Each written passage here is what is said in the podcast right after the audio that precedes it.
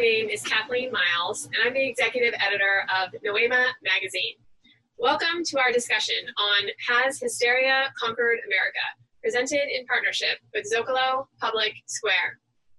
Noema, which is published by the Berggruen Institute, is a magazine exploring the transformations sweeping our world, from artificial intelligence and the climate crisis to the future of democracy and capitalism. Noema magazine seeks a deeper understanding of the most pressing challenges of the 21st century. Subscribe to our print edition and find all our digital content at noemamag.com. Today, we are joined by essayist and novelist Pankaj Mishra, who is on the Noema editorial board and is the author, most recently, of Bland Fanatics Liberals, Race, and Empire. We will discuss why American discourse, particularly around government and elections, is full of conspiracy theories, paranoia, xenophobia, and overheated denunciations. Pankaj will explore, to put it bluntly, whether the United States has lost its political mind. And now I'd like to hand it off to Moira Shourie, the Executive Director of Zocalo Public Square. Thank you, Kathleen. I'm Moira Shourie. Welcome to Zocalo Public Square. At Zocalo, our mission is to connect people to ideas and to one another. Everything we do is free and everyone is welcome. We publish original writing and convene events like the one we're watching today. Find out more on our website, zocalopublicsquare.org. Today's discussion will cover many topics that Pankaj Mishra has written about. When Pankaj was last in Los Angeles, we hosted him at a sold out Zocalo event in downtown. But today he is joining us from his home in London. We will be restreaming this event in a few hours to reach our audiences in Europe and Asia. And now I'd like to introduce Ronald Brownstein, senior editor of The Atlantic. He's also a political analyst for CNN and a two time Pulitzer Prize finalist for political reporting. Over to you, Ron. Hello, and thank you, Moira. I'm excited to speak today with Pankaj Mishra, who is an essayist and writer of both fiction and nonfiction books, and really one of the most uh, prolific and insightful commentators uh, on the modern life and modern the modern world. He's a columnist for Bloomberg Opinion. His political writing also appears frequently in the New York Times, the New York Review of Books, the Guardian, the New Yorker, and many other publications. His most recent book is Bland Fanatics Liberals, Race, and Empire, a collection of essays examining the current political and intellectual culture of the United States and the West. Joining me, join me in welcoming Pankaj. Thank you for being with us this afternoon at, at Zocalo. Um, can Thank I, you for having me. Oh yeah, can I just? It's, it's really a, a, privilege for all of us. Um, the framing question: Has hysteria conquered America? From where you sit, what does the answer look like? Well, I think the answer has been yes, hasn't it? For for some time at least, um, ever since Trump arrived. I mean, I think there was hysteria before, but it didn't quite manifest itself in this incredibly dramatic and sometimes violent way. Um, and I think, in a way, you know, he might have made it more visible as well. Uh, in some ways, it might be a good thing because we can at least acknowledge it, we can diagnose it, and perhaps we can, you know, try and start thinking about ways to go beyond it. You know, there was a uh, there was an interview uh, after the first debate, first presidential debate here, uh, when Trump uh, refused to condemn white nationalists and kind of gave this shout out to the Proud Boys, a kind of you know far right white supremacist group.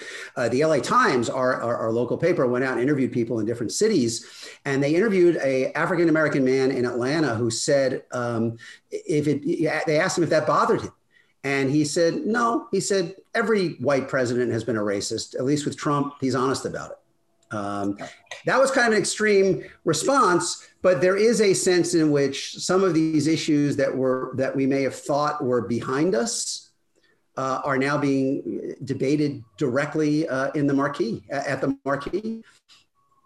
Oh, absolutely. I mean, I think you know one of the arguments I try to make in this book and other pieces that I've done is that one reason why we are unable to look at our world clearly is because we are too influenced by a certain ideology of progress, of mm-hmm. continuous, uh, irreversible improvement, and uh, once we start believing in that, it's, it's, it's, it's actually quite a bit like you know what people used to believe in in communist states uh, that we're all progressing, it's all developing, it's all th- things are all working out extremely well. Except that in this context, it's not just the state, it's not just the government that is promoting this ideology. It's you know various parts of the establishment. It's the media. It's it's you know it's it's the think tanks. And if enough number of people start believing in it, it'll become very difficult to identify various pathologies and problems that have crept into your society that have actually been there for a very long time. Mm-hmm.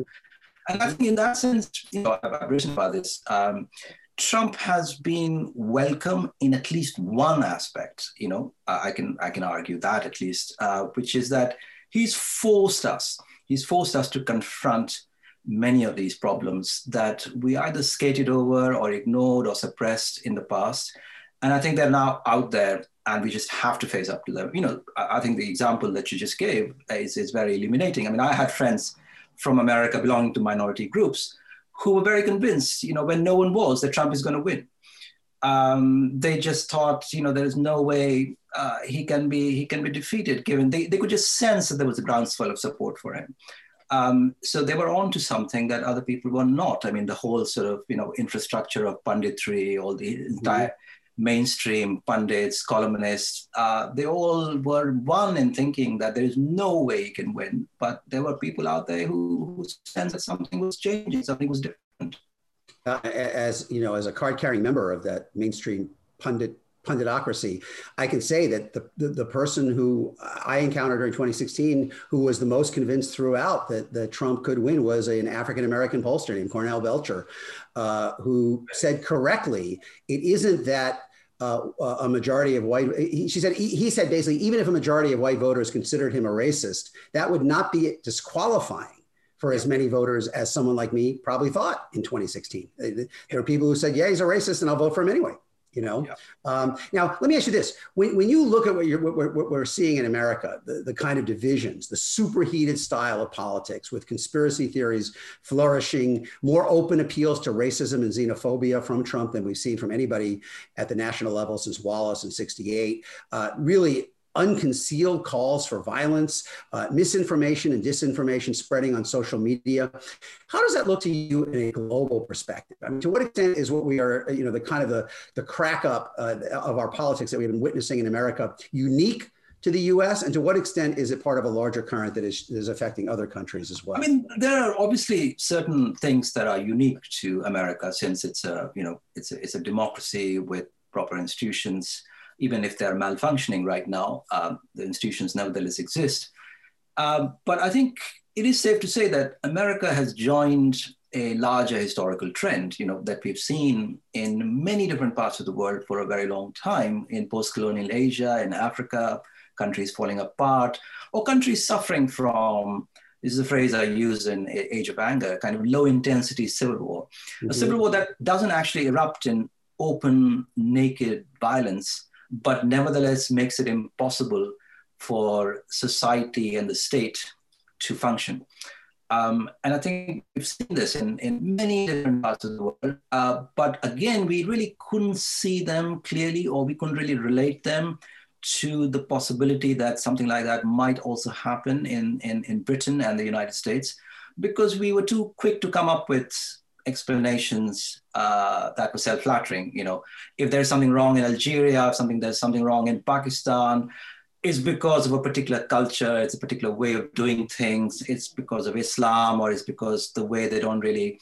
Uh, these people are not compatible in their worldviews with democracy or, or, or capitalism and I think we can we can see today that these problems, these pathologies, uh, these divisions are simply not unique to underdeveloped parts of the world, economically underdeveloped parts of the world, that they can actually happen in, in some of the richest countries of the world. And in, in this case, the richest and the most powerful country in the world. So I think it's very important to keep that global perspective in mind um, and, and to not again sort of start a narrative of American exceptionalism there, because we have seen figures like Donald Trump before. I mean, you know, I've come to this subject not through the American experience or not through the British experience, but through the experience of India, supposedly yeah. the world's largest democracy.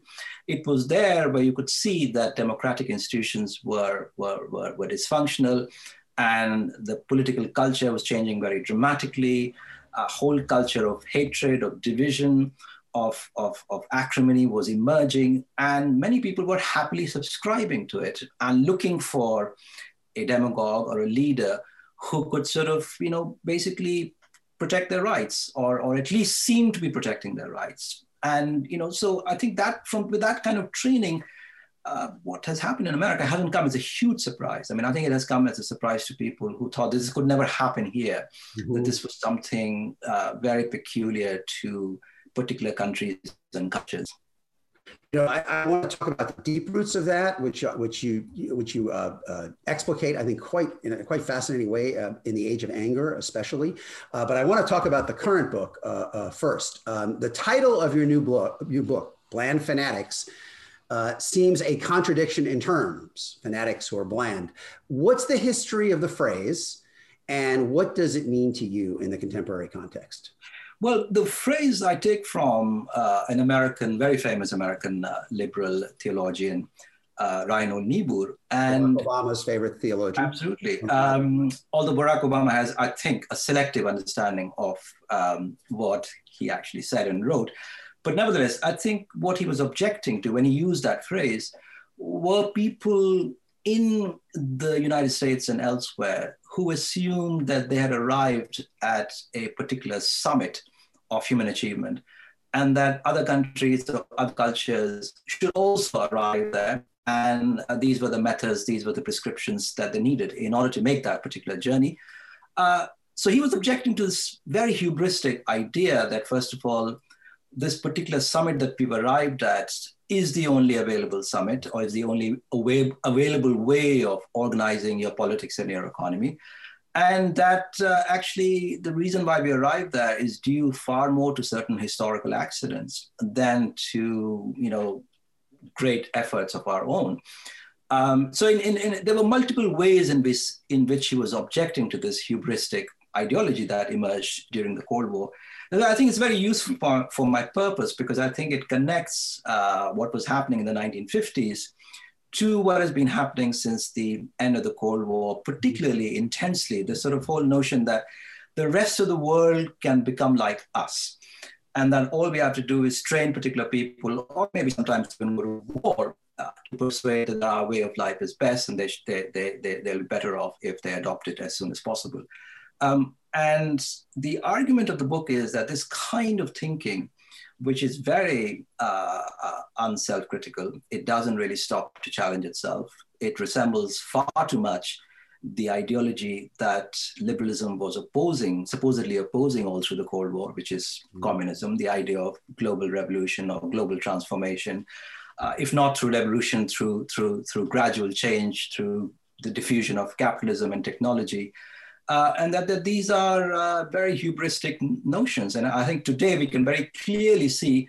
But what I was trying to do in the book, and you know, these, this, this, this book actually consists of essays that I began to write in the late 2000s, uh, before the financial crisis, uh, but very much, you know, actually, you know, out of the experience of the, the calamitous Iraq war, uh, and thinking the war on terror has failed so calamitously and then you have the financial crisis, uh, and then you have you know the stirrings of uh, political disaffection, whether it's the Tea Party movement or, or the Occupy.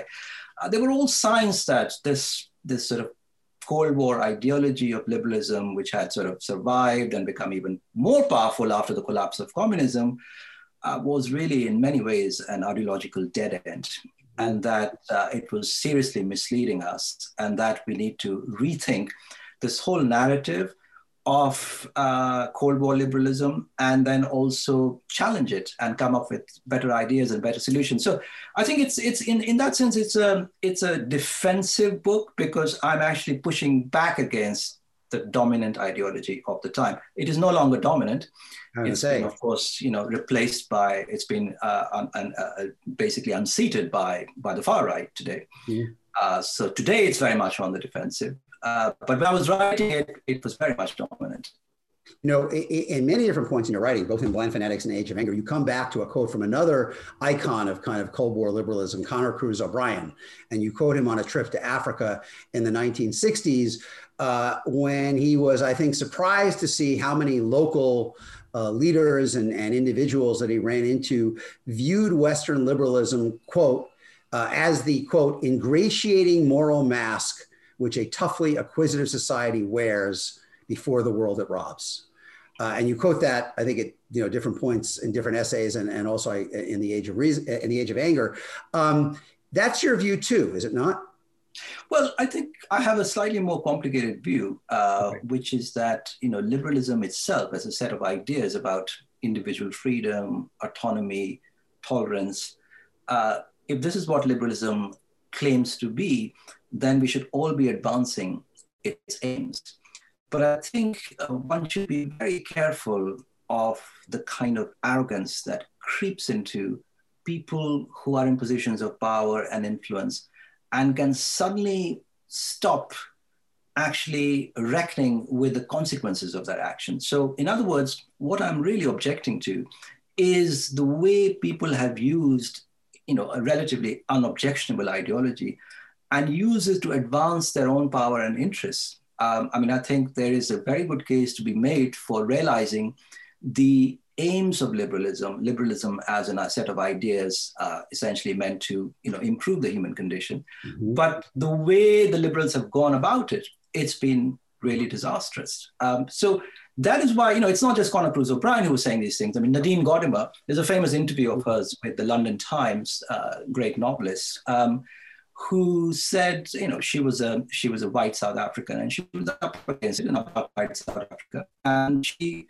said, "Please don't call me a liberal." I think the interviewer was doing that, and it's a dirty word for me. I'm actually a South African radical. Uh, because liberals, she could see in her context, was so given to, so vulnerable to hypocrisy and to double talk and to compromise. And this is someone, someone like her in that position simply could not accept. So I think there was a lot of strong reaction to people back in the 60s and 70s in those countries, the countries that Conor Cruise O'Brien was traveling through, and in large places in Asia and Africa. I mean, a lot of the anti-colonial activists who uh, won independence for their countries, uh, they did not call themselves liberal because liberal for them was also a dirty word. Uh, yeah. It to them was too complicit with imperialism. Liberals were too complicit in their in their vision. When you talked about the global civil war in, in the age of anger, and you, you, you mentioned it before, define that a little define that a little further. I mean who are the combatants? What are the stakes? What are the what are the what are the contending viewpoints? And and do you do you still think that is uh, that is um, uh, the battle lines are the same as they were when you when you wrote the age of anger or are they shifting? I think the battle lines are constantly shifting um, because i think there are new factors emerging all the time the pandemic being being being uh, one of them um, but I think the broader analysis was that, uh, going back to the beginning, the modern world starts out with uh, contradictory promises. One is a promise of equality uh, and, and individual dignity.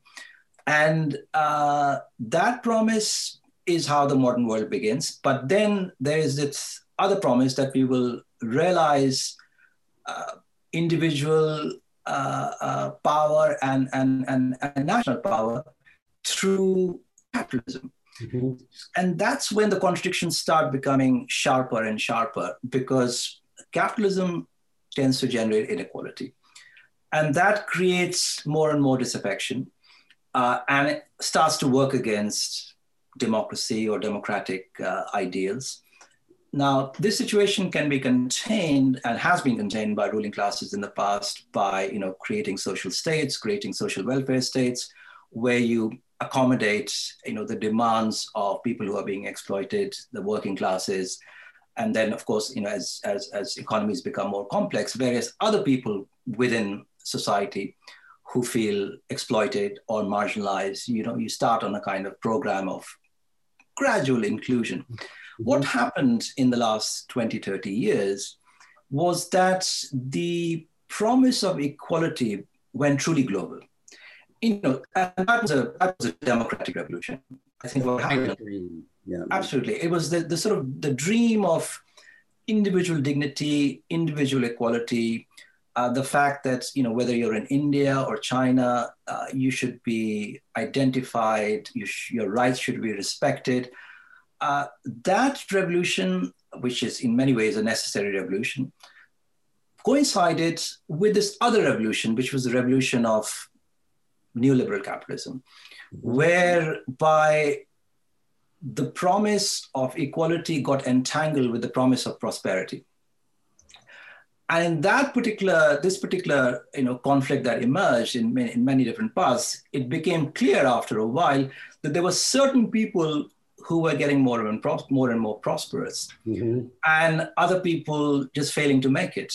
And they were finding themselves up against all kinds of institutional hurdles uh, when it came to achieving prosperity where certain people already had it made and that the idea of meritocracy was a fraud and that the whole idea of making it with the, you know with sheer effort with your talent that idea was itself deceptive uh, so that realization began to sink in at the same time as this you know urge for democratic equality got stronger. And so one reason why we see these eruptions of uh, disaffection of, of militancy all over the world is because uh, the democratic idea has gone universal and the way of realizing the democratic idea which was okay we'll have you know uh, faster growth we'll have economies where prosperity becomes the norm that idea has been completely proven to be false and, okay. and can i can i jump in there do you you know the the eruptions that that are occurring around the world uh, do you think so many societies are in turmoil primarily because of economic inequality or primarily because of political leaders who are uh, pointing more of their people toward racial and ethnic differences? Or do you see that as a false choice that essentially the two are connected? I mean, what, what is driving the instability fundamentally? Is it inequality or racial resentment or both? I don't think there's one fundamental cause. I mean, to anything for that matter. Yeah. You know, there are always many things working together, uh, set of interlocking interlocking factors. Once you start, I mean, you know, I've given you a very broad explanation. Once yeah. you start breaking it down and looking at individual countries, then you're looking at groups of people, classes. Uh, in in the case of India, particular castes that are fighting to preserve their interests and they're happy to subscribe to any form of racial ethnic supremacism that is congenial to them that they think can advance and protect their interests uh, so, so same with you know uh, uh, many groups in, in the United States who, who back Trump because they think of him as essentially the protector of interests, rightly or wrongly. Uh, so likewise, likewise in India, there are people who might be economically at the bottom end of the spectrum, but still invest in the prime minister or still invest in, in an idea of Hindu supremacism because they think this is the only thing that can actually help us survive. Um, at the same time, there are the richest people in the country are also behind him. Mm-hmm. So it doesn't quite neatly, you know, break down into economic classes or economic interests. And you know, one of the things that I'm arguing is that actually we have to move beyond this notion of economic self-interest essentially as something that is driving our behavior right now. I think we've gone well gone well beyond that stage. I think many many different things are happening. I think uh, there was an article I was reading just the other day, a very interesting one called "It's all disaster nationalism." And in many countries around the world, is, is, is that what you see? There's this sense that disaster is approaching. Uh, the rhetoric uh, of disaster, the rhetoric of, you know, whether it's words like American carnage or, you know, different, different kind of formulations that have emerged. It's a sense that world is falling apart and that we have to take drastic measures to protect ourselves. Uh, so the survivalist instinct has kicked in, in in large, many different parts of the world.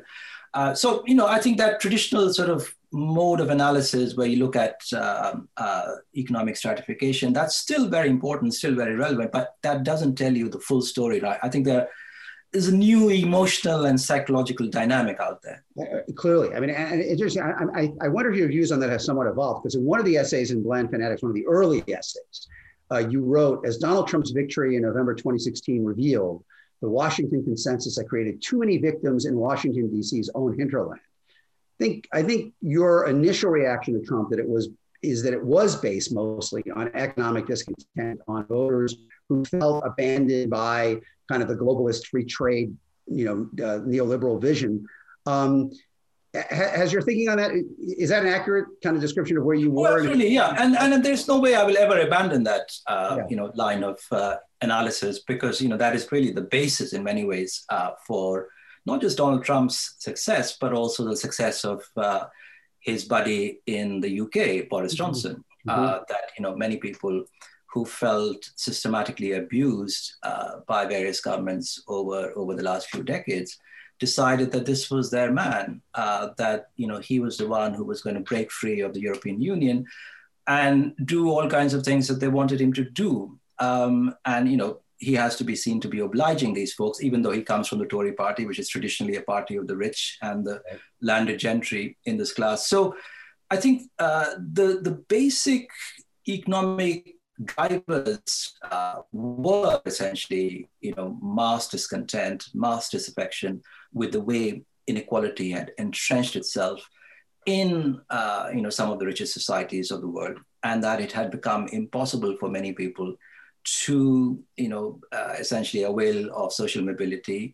And also, um, at the same time, they felt marginalized and scorned by the new cultures that emerged mm-hmm. uh, in the, at, at, the same time, where you know their voices were not being heard in the mainstream media. I mean, I think you know we, we all know that until Trump started to do really well in 2016 as a kind of insurgent candidate, uh, the mainstream media was not paying much attention to what was actually going on in the American hinterland. You know, the, the phrases like the white working class, which have become so commonplace in recent years were not much being used at the time. You know, phrases like left behind. It was only a small number of people on the left and the right who were using these phrases, talking about inspection.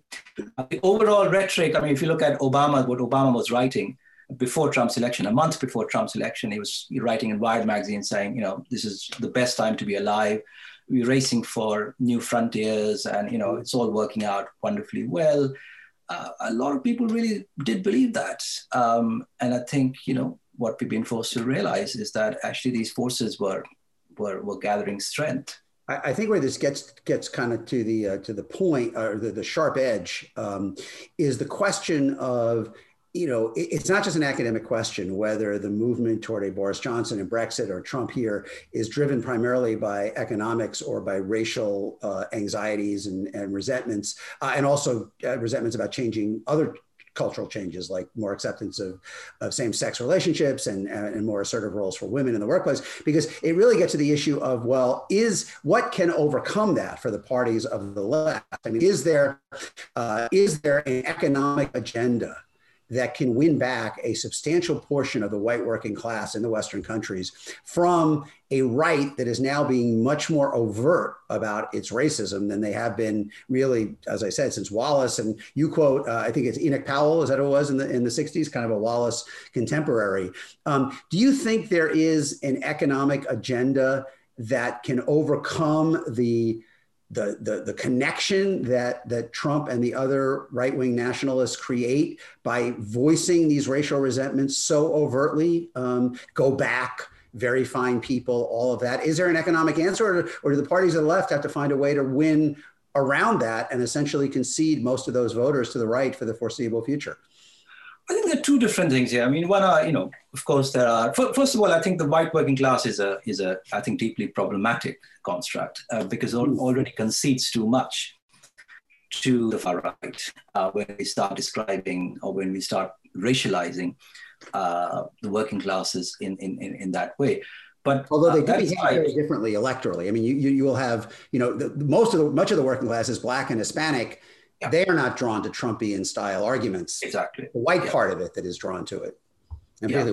and I think, you know, um, there is the problem of how do you devise an electoral strategy for a election for an electorate uh, that is often racially divided and often too prone to uh, you know racial sentiments of the kind that have been provoked uh, recently and then of course uh, in the long term for the left, I think that is the primary challenge to come up with an economic program uh, that actually is respectful, that is, first of all, acknowledging the enormous damage that has been done, not only to the American economy, our American society, but also the natural environment.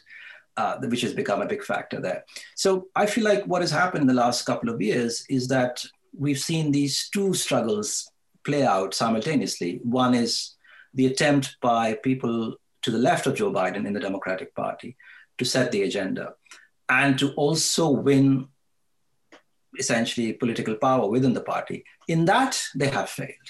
Mm-hmm. I think that you know can be easily admitted now right now that uh, Bernie Sanders actually did not uh, succeed the second time around. It was Joe Biden who won, uh, the supposedly moderate centrist candidate.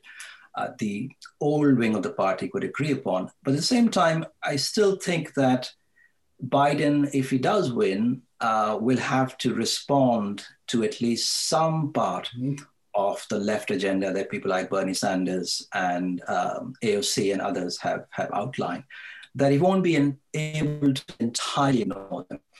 And you know, of course, then uh, you can kind of think up all kinds of policies and ideas in the abstract. Of course, the actual work of policy making and creating uh, elect- and, uh, support behind it in the Congress, these are again different matters altogether.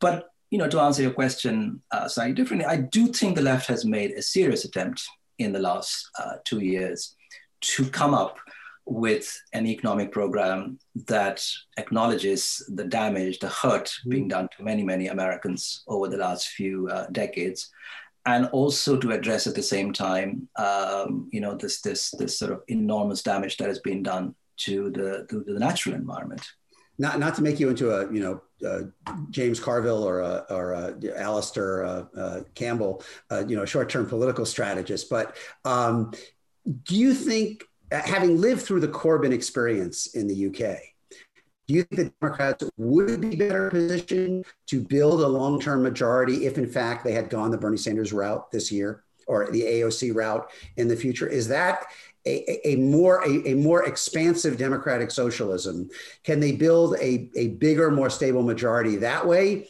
or through the kind of you know incremental caution of a, of a biden you know uh, i think once when, when when when you start to sort of think in those terms then you also have to think more strategically and, and you think in terms of timing uh, and then you have to ask is it good timing for a democratic socialist government to come in right now in November or then take assume office in, in January, um, somehow there are ways in which ideas um, can remain dormant for a very long time and then suddenly become very potent. I mean, you know, Corbyn again lost and lost very badly in uh, in the UK, but many of his ideas, many of the ideas, not just ideas thrown by Jeremy Corbyn, I mean, he was an individual, but there were a lot of people around him. There were a lot of young people supporting him and they threw up ideas which actually the Tory government has embraced. You know, I think you know that's been something that we've all witnessed with great amusement over the last few months or so. The way in which Boris Johnson's government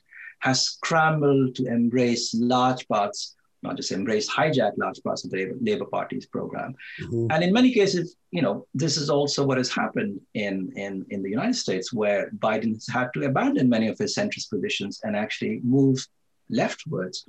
Uh, not just in response to the political pressures from people like Bernie Sanders, but also I think out of a recognition that this is something that is going to have a broad base. You know, we were talking earlier about the changing demography, changing. Uh, there's so many different factors which will make that program much much more appealing and much much more attractive. And you know, post pandemic, I think you know greater role for the state, broader program for social welfare, uh, th- these are not sort of you know options that you might consider in the abstract. These are existential necessities now.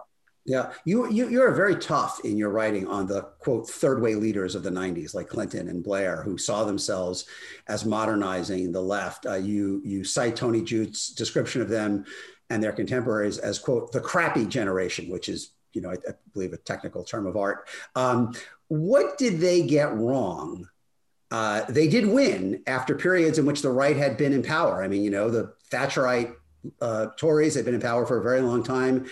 In the three elections before Bill Clinton, uh, the Republicans have won a higher share of the available electoral college votes than in any three elections in the history of our modern party system since 1828. So they did kind of put the left back in the ball on the field, at least. But what did they get wrong in your view? And what is the lesson of that?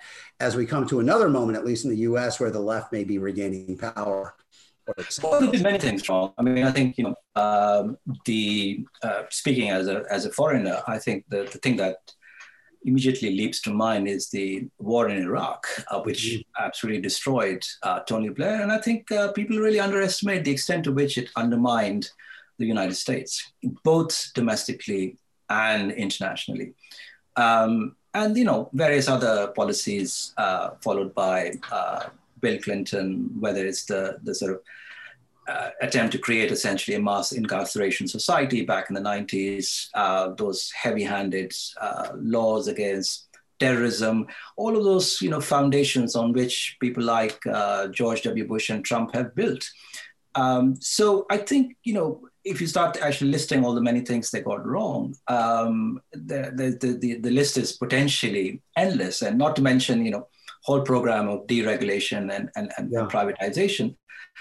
Again, that's sort of, you know, short-term thinking that I'm going to win this election, I'm going to win the next one, and I'm going to be prime minister for two terms or three terms, or president for two terms, uh, but not actually you know, thinking beyond that. And this is the problem that democracies now have to consider is that this sort of the turnover of individuals and political parties and movements are they really equipping these societies with the resources that are needed especially at a time of crisis like this you know um, I, I, think one of the, to me, one of the most interesting and surprising threads in your writing, whether it's Bland Fanatics or Age of Anger, is that you have a certain amount of sympathy, even while being critical of those who have resisted modern society defined by individualism and acquisitiveness and kind of secularism. Uh, obviously, with starting with Rousseau, who's kind of a hero uh, in the uh, Age of Anger, and then his German followers in the in the 19th century. Even in some respects, Khomeini, you know, as, as an expression of the resistance to this kind of universalizing creed of what a successful society looked like. What does the US, the UK, the West more broadly, if anything, need to learn from that line of thinkers that you outline uh, and, and explore? Well, one, one uh, thinker you did not mention who I often quote and have learned a great deal from is uh, Gandhi yeah. uh, who was uh, among all the people you mentioned uh, the most you know influential and the most eloquent critic of many modern uh, political and economic arrangements and i think the reason for that being that he actually experienced those realities not just in india but also in south africa in europe. He was a subject of the british empire. So his experience was very broad and very deep. And so he was able to see from his unique perspective. And then, of course, he read a lot of Tolstoy, he read a lot of Ruskin, he read, you know, he combined uh, from all these different readings and, and, and writings of various people, a very coherent critique of just how modern imperialism, modern capitalism had worked itself out, not just in you know different parts of the world like India, but also domestically in places like England and the United States. So, you know, he was saying back in the 1920s and 30s that uh, what we call democracies are actually built on too much violence and on domination and exploitation. And once, uh, you know, large parts of Asia become free and become economically self-sufficient, then that violence won't work the way it used to in the past. And the societies that are democratic now will become frankly totalitarian. Hmm. So, you know, here is something that, uh, you know, uh, Indian guy was saying back in the 1920s. Why? Not because he was a genius, but because he was simply experiencing these realities in different parts of the world. And, you know, looking at it, looking at things from the bottom and saying, okay, you know, let's be concerned about the environment. If uh, 300 million Indians, that was the population of India at the time, start to consume in the same way like uh, these you know minority of europeans and americans the world would be stripped bare as though it had been in, invaded by locusts. So you know this this this kind of vision that uh, people had and he was not the only one. Again you know back in the 10s or 20s or 30s speaking about these things. Um, so i think one thing we have utterly failed to do in our mainstream discourses, and we both belong to the mainstream in, in, you know, in some ways, is to incorporate the experiences and ideas of some of these figures. Mm-hmm. And in that sense, we've been kind of running blind. Uh, we haven't actually really thought beyond our own power and influence and how to protect it, how to advance it. In that sense, we become, or let ourselves become intellectually very helpless. And I think that is what many of us feel today, is because we have no access to any other ideas apart from the failed ones that are all around us right well, now. You write, you write about how uh, even the most quote unquote progressive Western thinkers uh, have been exposed to very little non-Western political thought. Uh, and that's kind of a, a, a kind of a system-wide uh, blind spot. Um, what, what's the price of that, in your view? Oh, I think we pay a huge price for that kind of ignorance. Um, you know, the fact that today a writer from India or Egypt or Indonesia, if he or she wants to write about global affairs, you've really got to know that person needs to know uh, a lot about the Euro-American tradition, philosophies, histories, political histories, religions, before they have any kind of authority, or indeed even basic credentials to write about uh, things outside, you know, uh, their respective societies. Uh, there is no such requirement on the part of people who pontificate day in and day out about India, about Iran, about Russia, None whatsoever. They don't speak the language. They have not read a single book of, say, you know, Arab philosophy. But yes, you, you can you can say whatever the hell you want about, you know, how the Arab thinks or what there's a, there was a famous book during the Iraq War, The Arab Mind. Mm-hmm. So you can pontificate about the Arab mind without ever having read a single book by an Arab writer. Um, so I think what it has done, I mean, the case of Iraq and, and, and the so-called Arab mind, it has been proven pretty uh, devastatingly just what the effects of that kind of ignorance arrogance, arrogance are. Um, and I think, you know, not actually knowing uh, about other worldviews, about other philosophies, you know, take a simple example like uh, the Indian worldview. What is the Indian worldview? There are many Indian worldviews, obviously, but there's one thing they share in common, which is that life is not fundamentally seen in terms of a pursuit of happiness. Hmm. Uh, life is seen as essentially full of a whole lot of suffering, and the idea is liberation from that life of suffering. Uh, but if you assume that actually people in India are just dying to be Americans, uh, then you will make serious cognitive intellectual errors in your analysis of that country. This is just a very tiny example that, yeah. I'm, that I'm offering you. Um, is that sort of you know assumption that uh, we are the best that human civilization is capable of. And everyone else should either follow us or should be forced to imitate us. Um, that has resulted from this really profound and, and, and, and really extraordinarily sad ignorance of other traditions, other, other philosophies, other worldviews. I'm going to bring in the audience in a minute because they have a whole bunch of questions, as you might expect. But I, before I do, I want to I want to ask you about one one other thing. I, you know, in reading through uh, the books, uh, I thought I stumbled across your ideal when you were writing about 19th century German thinkers, I believe, who were searching for a formula where, and here I'm going to quote, quote, liberty and democracy could be achieved without capitalism equality without totalitarianism, and spirituality, spirituality and religion without clerical authority. Is that kind of the model you think of a society that would be most successful? And have you seen one that comes close? Uh, we haven't, unfortunately, but I think you know it's definitely worth aspiring to, no question. Mm-hmm. Yeah, that. But there, there isn't there isn't something you can point to that has come close to that uh, of what? No, Sally. I think you know there are small places, um, obviously at different points in history, different moments in history, they've come close to it. Um, and I think you know there have been societies with relatively less degree of violence and coercion and exploitation, uh, and where people have felt freer. And I think you know geographically because of the lack of centralized uh, control by the state, people have been free from also the heavy hand of the state. So there have been moments here and there, but I think um, in terms of the modern world and people, you know, fully fledged members of the modern world, I think we have a long way to go before we come anywhere near that particular ideal. Yeah. All right. So let's let's bring in the audience. Um, what can the entire world learn from the example of one of the most, quote, developed countries in the world, presumably the US, acting like, quote, a third world country, presumably in its level of disorganization?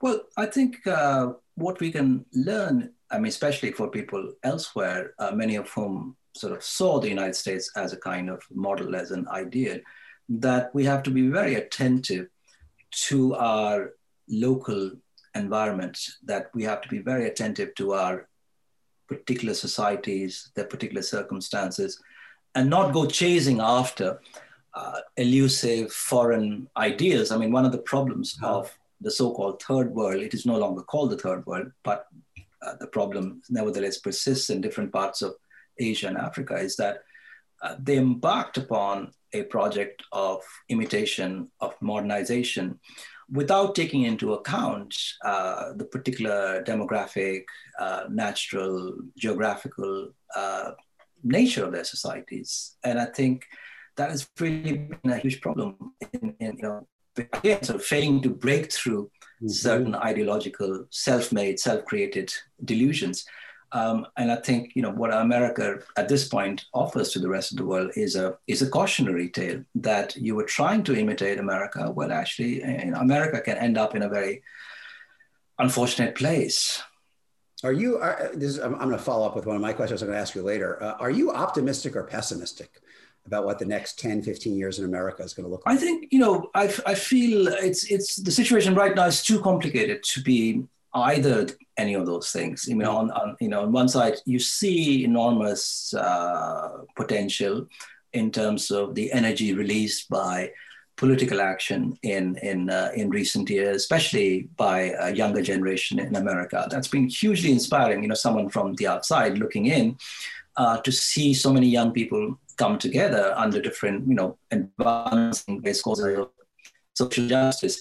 So that's a great source of hope. At the same time, you know that the forces of the status quo are deeply entrenched and they are in positions of power and influence, and they will not let go of this enormous power they've accumulated easily. So there's a big struggle to be had there. And, you know, again, I mean, I think uh, probably we'll witness that struggle for the for, for at least the rest of my lifetime. Um, and you know, one important ingredient I think uh, going forward would be certainly a degree of optimism and hope. I think without that, everything is lost. Really. Yeah, I think the 2020s in America are going to be the 1850s, where you have a rising majority whose agenda is being stalemated by a minority that controls a lot of the key institutions. And uh, you know, whether it was the Dred Scott decision from the Supreme Court in 1857 on slavery or what, what's going to be coming when if Democrats win and end the filibuster and pass a new Voting Rights Act and the court strikes it down again, it's just going to be a very rocky uh, a decade. And you know, there's something absolutely, and there is something which wasn't there in the 1850s, which is a very competitive international sphere, right? Where various powers have emerged and are going to be strengthening themselves even more in the next decade. And a perfect segue into the next question I wanted to ask you is what if what is happening right now is a rebalancing of world powers? Which countries are coming out ahead? One of the viewers. Well, I think um, East Asia on the whole, uh, and you know also in the way they've dealt, that region has dealt with the uh, pandemic and its uh, after effects uh, East Asia on the whole has emerged much, much stronger uh, from the recent uh, chaos. Um, I don't know whether it's, you know, I think I, I, I, really don't believe in this vision of one country prospering at the cost of other countries. I think it is mm. possible actually for, for, for uh, many countries to flourish simultaneously. I think the important thing is to give up this mindset uh, whereby one country can only do well if other country does badly.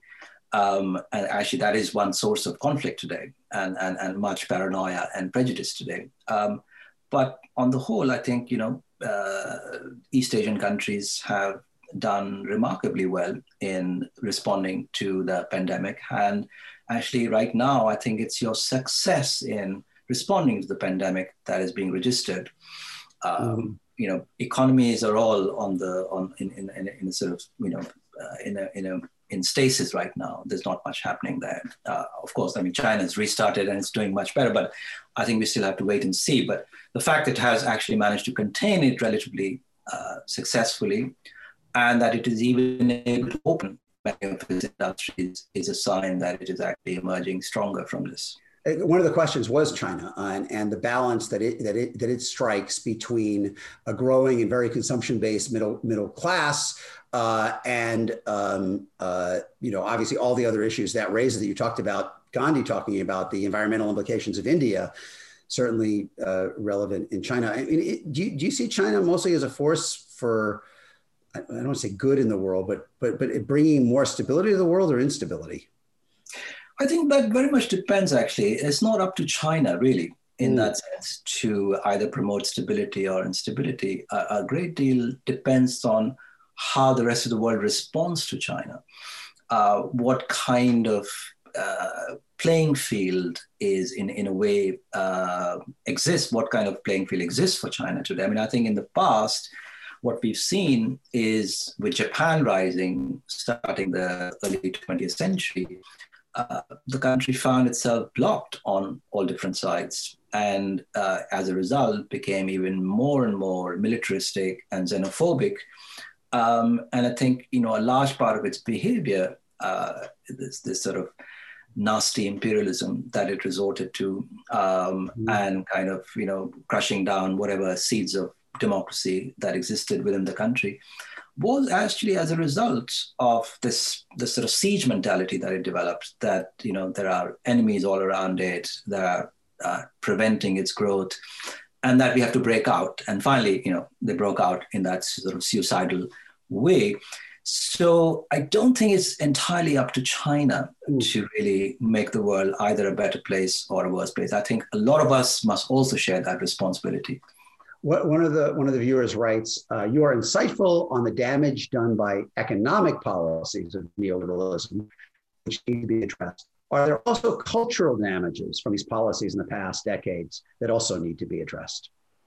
Well, I think um, you know, on the whole, and again, you know, I have to be self-critical here uh, that we uh, writers and journalists for the mainstream press have been too self-absorbed uh, we've been far too self congratulatory, um, not really perceptive enough of the sufferings and ordeals of ordinary people, mm. and actually have managed to project the impression that there is this, you know, unaccountable elite that doesn't really care about ordinary people and not only doesn't care about them but actually you know scorns them uh, looks down on them. Uh, and you know, I know a lot of people suffer from that sort of perception uh, that they are being marginalized, they're being scorned.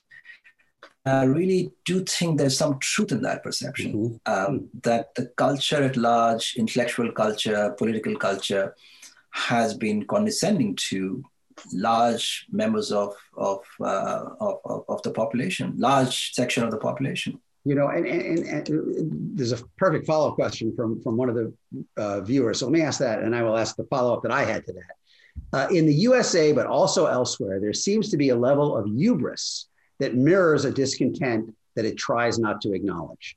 Uh, how can we encourage humility, presumably among our leaders, and maybe begin to find some ways to alleviate the discontent? I mean, is it is it just kind of I see you, I acknowledge? I mean, certainly Biden I saw him this week in Michigan. He said, "Look, uh, we, we lost sight of you. Uh, uh, you know, um, is that the first step?" Oh, absolutely. I think for for um, you know any politician right now who is seeking to uh, benefit at this point from this implosion that we see in Trump land mm-hmm. uh, is that arrogance, hubris, have in a way reached a kind of monstrous culmination, you know, with those images of Trump uh, on the White House balcony taking off his mask. And I think now is the time for humility. So in a way, humility has a new opportunity right now to make itself manifest um, in the way politicians speak, in the way they address, uh, you know, large uh, mem- numbers of the electorate. Um, so, you know, I, I, you know, as a political strategy, it makes complete sense at this point. Mm. You know, I, I, I, here's what I was going to say. I mean, I think when Trump got elected, I think the dominant impulse on, on left of center Americans was like, wow, things must be really tough in a lot of these communities and they're willing to go to the extreme of electing Donald Trump. I think that's changed though over time because as he has been so horrible, so openly racist and sexist authoritarian and extorting the government of Ukraine, I think that the mood has more changed to not what were the conditions that led people to support him, but what is wrong with these people if they are still with him? Like, doesn't it say something about them if he can be this openly racist and they're still willing to vote for him. And I do wonder if there is a diminishment of the sympathy for the economic struggles of kind of Trump country America uh, because uh, they they are willing to abide what in the rest of America seems clearly indefensible. Well, there could be that. I mean, I think definitely, um, absolutely. If you feel that forty percent of the people are still going to vote for him, uh, you you will probably feel that. But at the same time, I think there's another way of looking at it, which is to register the sheer desperation of people uh, who are still voting for Trump at yeah. this point. You know uh, that perhaps it has something to do with the fact that real political choice is not being offered right now in this election. Um, so there is that possibility also to be considered. I asked you this question about America. We're, we're, you know, we're in our last few minutes. I would love to get your feelings. Is the 2020 is going to be a good decade or a bad decade for the world, in your view?